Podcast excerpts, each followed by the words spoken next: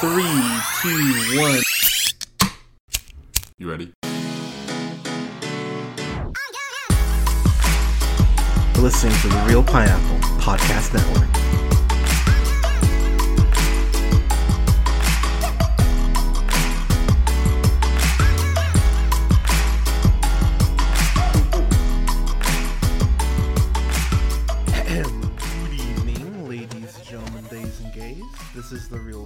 This is your humble host, Hunter. So, okay. I really wasn't going to even talk about this. I was going to save it for uh, when I got on Twitch next month. Uh, by the way, quick update on that. My uh, my friend who is uh, designing the stuff for the pod uh, for the uh, Twitch stream had some stuff happen in their personal life, so we're gonna go ahead and basically delay the stream until uh, August. So I will be hopping on Twitch still. It's still gonna happen. Um, I might be taking a small break from the actual podcast, so I might just be doing Twitch. But uh, I'll keep you all updated on that because I have a lot of stuff in the vault uh, as it's become known that I want to get uploaded so y'all can hear. But uh, all that all that aside, um, we got to talk about the strike. Um, we really need to talk about the strike. So, as most of you probably know at this point, uh, the the uh, SAG, uh, the Screen Actors Guild, and then the WGA, which is the Writers Guild of America, they are both currently striking, and the writers have been striking for, as of this recording, over seventy days, which is fucking wild to me. And the big thing that's really been driving me nuts about this are the misconceptions that I'm seeing online obviously whenever anything comes out there will always be some morons who go ahead and say the completely wrong thing and don't know what the hell they're talking about and are just parroting talking points they're hearing from whomever they go ahead and get their information from. So, unfortunately, it's always bound to happen. But I figured that as someone who's been doing this podcast for what'll be 10 years next April, someone who really loves film and loves the medium and loves you know the the people the players who go ahead and bring these writers scripts to life and you know loving to learn about the producers and directors and and all of that and everyone who assembles uh, to become a part of this team to bring any sort of film to light. I really felt like it was important for me to use my voice and kind of talk about this and hopefully inform some people who you know just don't know what the hell's going on. And hopefully educate some people who have some very wrong ideas on what is actually going on. So just for the record to get this out of the way because i can already hear people in the comments going oh you have a dog in this fight. So let me make this clear. As a content creator i will always have content to review. There are so many there's so much shit that i want to watch and review for y'all that i just have not had a chance to you know, I still need to go through the next, oh God, five Scream movies. I haven't watched all the Scream films yet. Actually, I've seen one and two, but uh, I don't have reviews done for, you know, two through six. I haven't reviewed those yet. I haven't reviewed, you know, the Shrek films. I haven't reviewed uh, Warrior. Uh, shout out to Nick over at the Afternoon Tune. Uh, Warrior is a great fucking show, by the way.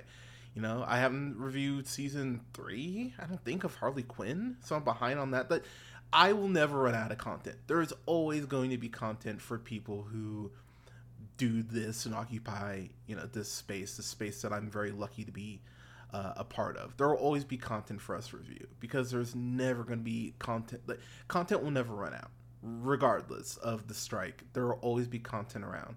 But that's really not the point because again, I don't have a dog in this fight in the sense of I'm not a member of the Writers Guild of America. I'm not a SAG member I'm just a content creator. Um, a great one, might add, but a content creator nonetheless. And so when I see people going, well, this is all about, you know, the actors being greedy and, and, and the writers being greedy. Let me let's roll that back a little bit because I, I, I really think that when people think about the Screen Actors Guild, they're thinking about people like Angelina Jolie, like Denzel, like uh, you know Florence Pugh, uh, people like that, the, the, those A list celebrities who are making, you know, commandeering 20, 30, 40 million dollars of film. I, I, okay, yeah, do those people exist? Absolutely. But when you think about small time actors, when you think about people who are you know struggling just to get short films financed, uh, we're thinking about you know people who are uh, you know directors who are just trying to get you know short documentaries made. Not everything is a two hundred million dollar blockbuster, and I and I think that because of the era we're in, I mean, especially because we're in summer as well, I think people forget that, and I think that's absolutely insane that people have such a narrow view. Not every actor or actress is commandeering that much money. Some people are making, you know, a hundred thousand, you know, or or, or or or you know, maybe even five thousand if it's like a short film or couple hundred bucks. I mean, it's it's crazy. Like the the the salaries and the ranges of such are all over the place. So when you think about and, and, and I do think that again, a large part of it is because we have that Hollywood glamour associated with it, where we think everyone who works in Hollywood is making you know a, a wage way beyond what you need to live, and that's not the case at all. Especially when it comes to writers. Um, the writer on uh, She-Hulk, who I want to make sure I got their uh, their name, uh, uh Cody uh, Ziglar, who has written uh, who has written for Futurama and Robot Chicken and Marvel Comics. He also, but he wrote the episode of Daredevil or of uh, She Hulk that brings Daredevil into the fold. And they went ahead and talked about the fact that they have made, I have the dollar amount here, $396 in residuals for writing that episode. Which, look, I dug the hell out of She Hulk. Um, the review's up on the channel, by the way.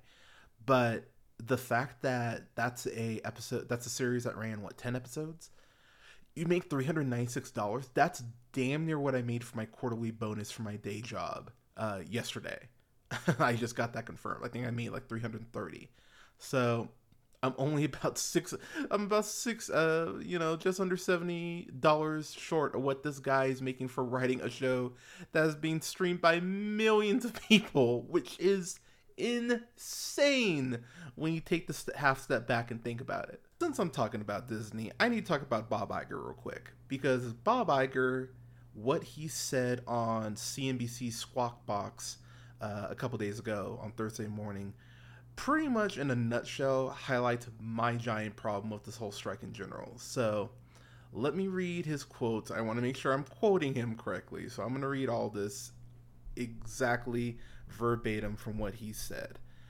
It's very disturbing to me. We've talked about disruptive forces on this business and all the challenges we're facing. The recovery from COVID, which is ongoing, it's not completely back. This is the worst time in the world to add to that disruption. I understand any labor organization's desire to work on behalf of its members to get the most compensation and be compensated fairly based on the value that they deliver we manage as an industry to negotiate a very good deal with the Directors Guild that reflects the value that the directors contribute to this great business. We wanted to do the same thing with the writers, and we'd like to do the same thing with the actors. There's a level of expectation that they have that is just not realistic, and they are adding to the set of the challenge of of the challenges that this business is already facing. That is, quite frankly, very disruptive. All right. So I have talked about at length about, you know, obviously my love of the MCU. But if you listen to the podcast for a decent amount of time, I will also take Disney to task because I I have friends that work or have worked at Disney and I've heard about the conditions and what you have to go through. And straight up the fact that Disneyland tickets cuz I have Google up here, they start at $83 and I'm talking about just Disneyland, not Disney World. Disneyland tickets start at around $83 and can reach 179 and that fluctuates based on the day of the week and the time of the year and all that so that's not even completely accurate but just to give you you know somewhat of a floor.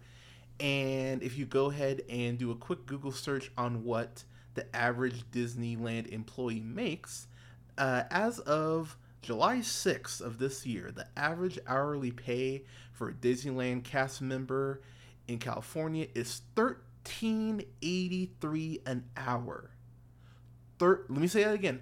1383 an hour for all the shit for as big as that park is. That's what you're making.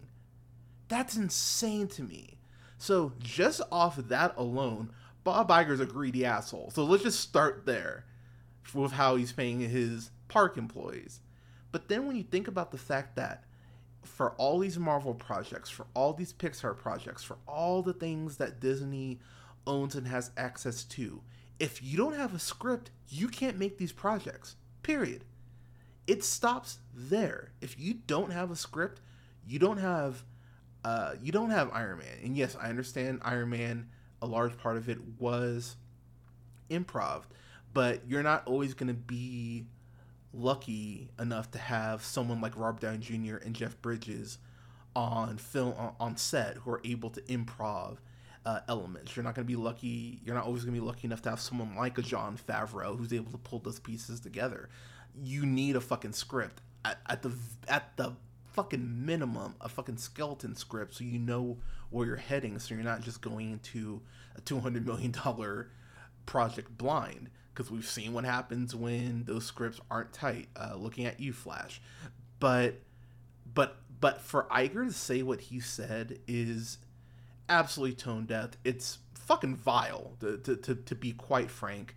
And to pull up his salary here, what did he make last year? Uh, let me see.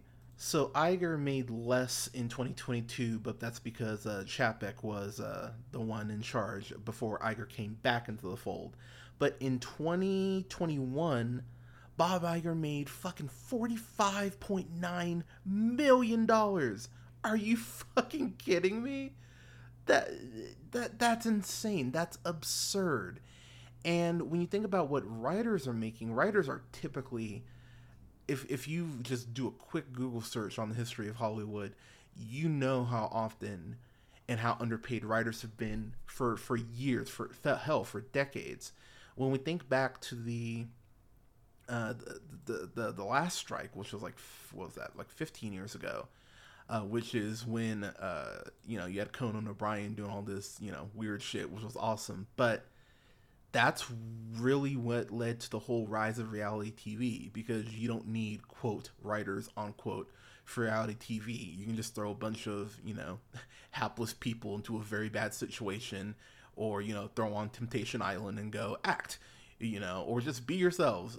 So that's why we have so much reality TV now, which is something the industry has never really recovered from because my god, there's so many reality TV shows now. It's it's fucking absurd. It's fucking gross. And while I think it's an absolute fucking dumpster fire, I really would encourage y'all who aren't aware of what's going on, go on Twitter and just look up like like one one person I'll shout out here just because I was I was on Twitter earlier is a Derek Russo. He went ahead and he you can find him on Twitter at uh, drusso97. He went ahead and worked on Loki, uh, doing some stunt work on there, and he talked about the fact that uh, he's not getting residuals, the fact that uh, he's getting minimum uh, uh, minimum wage at at points. Um, I'm seeing here where he tweeted about how even on his most recent film, he was quote over scale, um, but that was only two hundred dollars a week over the minimum. Like he, like these people aren't getting paid well, which just again, the whole capitalism aspect of this is fucking disgusting. But going back to what I was saying about the writers, and a lot of people need to uh, a lot of people tend to forget back going back to the writers is that not everyone is a member of the WGA uh, the Writers Guild of America some people are working non-union so just to read here from Variety um, a guild member uh, for a writing producer at the minimum back in the 19 uh, 2019-2020 uh, television season was uh, $6,967 a week. In 2023 now it's uh, 8184 but again that's if you're part of the writers guild of america which everyone isn't. Um, but then the other portion that really isn't getting talked about i don't think nearly enough is that um, the whole strike one of the big cruxes of it is the whole artificial intelligence aspect and this is where i really get pissed off because the amount of people who i've seen have this take go woke, go broke. Well, if Hollywood wasn't trying to, f- f- you know, force their leftist agenda, why should they get paid? First off, it's your art.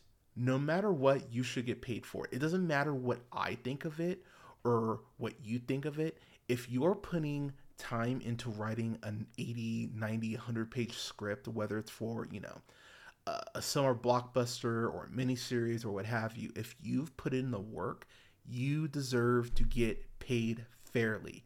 Period. I cannot understand why this is such a hard concept for people to wrap their fucking heads around. You should get paid for the work you do. You wouldn't go ahead and redo, you know, redo someone's fucking yard and and then just tell, uh, well, you know, you believe in this, so I can't pay you. Like that's fucking bullshit. Uh, second off, the people who are saying, well, we haven't had great films in years. What the fuck are you talking about? Dungeons and Dragons came out this year. How to Blow Up a Pipeline came out this year. John Wick Chapter 4 came out this year. Guardians of the Galaxy Volume 3 came out this year. Creed 3 came out this year. Uh, Mission Impossible Dead Reckoning Part 1, even though I'm not over the moon about it, damn good flick. That came out this year. Are You There, God? It's Me, Margaret. That came out this year. Fucking Spider Verse came out this year. Trust me, there is plenty of great film out there. But at the same time, y'all, some of y'all need to learn how to actually do some research. And, and just fucking look on a best of list for people. There are so many best of lists on on Letterboxd. Like Letterboxd is a great resource to find some films that you just may not be familiar with. Um, you know, while I talk about myself, you know, and, and my film, and I do my best to highlight, uh, you know, some films that just may not be on your radar. Check out check out the afternoon tune they do a great job over there shout out to nick and josh and dusk but they go ahead and do uh, do a great job over there I mean, God, who else? Check out the Black Stubs. Uh, you can find the Black Stubs wherever you listen to stuff. Black Stubs are amazing. There are there are plenty of content creators out there, and Letterboxd uh, people that you can follow that will give you great films to watch. They're out there. You need to just learn to look. It's so simple. Just type in new releases in the Google. Like, do some research for yourself, people. But going back to the whole AI thing one thing that really disturbs me is what Hollywood was proposing, which uh, SAG went absolutely fucking not. But the uh, the Screen Actors Guild was saying that uh, these actors who are striking are saying that Hollywood studios want to perpetually use AI generated replicas of actors for one day's pay. So to break that down a little bit, basically you would go into a room, they would scan your likeness, and they would own it and that would be it. So when you think about, and I'll just use this film as an example, when you think about something like Aquaman, where you know when they're in Atlantis, there are you know all those mer people and all those different species and, and what have you, where there are a lot of actors there that you obviously won't know or won't recognize, but they use those actors and actresses and and you know fish people and all that to go ahead and fill uh, go and fill the frame, uh, the the frame, so that you know it looks bigger and you see all the people and all and and, and what have you. Uh, they used to be called you know extras, which admittedly is is rather demeaning. So now the term that you see used uh, more often than not are uh, background actress or background actor, which which admittedly does sound better. It makes you feel like you're a part of the team as opposed to you know uh, using the term extra.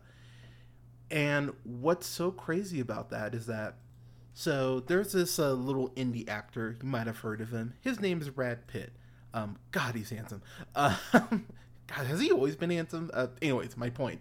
Uh, but he was his first acting gig was as an as a background actor. Uh, he was billed as a party goer slash preppy guy at Fight, in this 1987 film called Less Than Zero, right? So that's 1987. From 1987, he goes ahead and he does an episode of 21 Jump Street. He goes ahead and does an episode of Head in the Class. Oh my gosh, remember Head in the Class? Uh, does, an, uh, does a couple episodes of Growing Pains. And then, of course, in 91, about four years later, he goes ahead and gets Thelma and Louise, right? Back in 87, is someone for, uh, you know, if a Hollywood exec came up to Brad Pitt was like, "Oh my gosh, like you did a great job on did a great job, great job on Less Than Zero.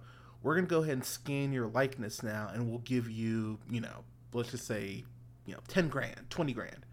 For someone who is getting peanuts and might be brand new to Los Angeles and might be brand new to, you know, just the whole industry, ten thousand is gonna sound like, oh my god, ten thousand dollars, hell yeah. But if you go ahead and you sign your likeness over, what happens, you know, five years from now when you're like, oh, I'm up for this major, you know, this major uh, role in a franchise, uh, you know, over at Universal. Let's say Paramount were the people who paid for your likeness. You know, Universal would go, oh shit, well, we can't actually sign you to this contract because Paramount owns your likeness and and just rinse and repeat that for any studio that you go to. So your Hollywood career is basically fucked before it even gets started. So the fact that so just taking out the concept of AI writing scripts because I will tell you right now, an AI written script, holy shit, that sounds like the worst fucking thing in the world. But the concept of seeing these lifeless, faceless versions uh, of people who we know and respect, and just seeing them as background uh, actors and actresses, not being able to actually hone their craft and move forward and do these projects that, as they see fit. That's insane to me. It's really no different than when you know there are certain companies where you know they might say you can't sign up a competitor for this certain amount of time, which is bullshit, by the way you know, you're a fucking person. You should be able to do what the hell ever the hell you want once you leave that company. And so that alone, I cannot comprehend why people can't wrap their heads around why that's such a bad fucking idea and why that alone should be a reason to fucking start striking. So for those of you who are just putting your head in the sand and don't want to hear this shit, fuck off. Honest, honestly, f- fuck off. Because let's be real, Brad Pitt, if he stopped from selling his likeness uh, or, or stopped from doing films because he already sold his likeness, we don't get Meet Joe Black. We don't get Legends of the Fall. We don't get him an interview with the vampire. There's no Seven. There's no Twelve Monkeys. There's no there's no Fight Club. There's no fuck. There's no being John Malkovich. When He is in that. Don't forget. Uh, it's nuts to me. There, there's no Ocean's films because let's be real, Brad Pitt's such a huge part of those. Like, why is that? That is an an, an unfathomable thing for me to comprehend that people would be okay with that, and to really just kind of put a uh, a uh, exclamation point on this. Um, my friend Chris uh, Chris Cox over at uh, oneofus.net, he went ahead and shared something from a guy named uh, Nick Jack uh, P- uh, Pappas, and I want to go ahead and read this word for word. Uh, Hi, y'all. I wrote I write jokes for TV, but not long ago I was a financial analyst. For those who say Fran Drescher or any SAG uh, dash a uh, AFTRA member should stop whining and appreciate what they have, let me give you a lesson in capitalism. The WGA and SAG AFR, uh, AFTRA are dealing mainly with publicly traded companies, companies that have uh, fiduciary responsibility to their shareholders. Netflix, for example, has 88.21% of their shares held by institutional investors, banks, hedge, hedge funds, insurance companies, etc. This morning, and this would have been yesterday, Netflix stock hit a 52 week high. They made institutional investors alone 106, uh, 106 plus billion dollars this year. 106 billion. Fran Drescher for her entire life is worth 25 million. It's easy to get mad at Ted uh, Sarandos or David Zaslav or Bob Iger, but they get paid so much because their only job is to make rich people richer. The WGA and SAG, AFTRA aren't fighting against rich CEOs. They're fighting against an entire system incentivized to exploit workers. A-list actors get paid so much because they're worth it. Someone has done the math. You don't have a poster of Bob Iger hanging in your room. You don't binge watch an entire show of Dave Zaslav. You don't go to Comic Con to meet faceless billionaires. You pay to see stars. Not to mention that in reality, 87% of SAG uh, AFTRA union members don't qualify for hef- health insurance. How much do you have to make to qualify? $26,000 a year. These are working class people just like you. The wealthiest 1% hold 53% of all stocks. The top 10% hold 88.6% of all stocks. Every dollar these media companies don't give to a writer, they hand to billionaires and millionaires. When you say actors and writers are spoiled, you're on the wrong side of history. And that right there is the giant point right there. At the end of the day, I think we all want to be on the right side of history.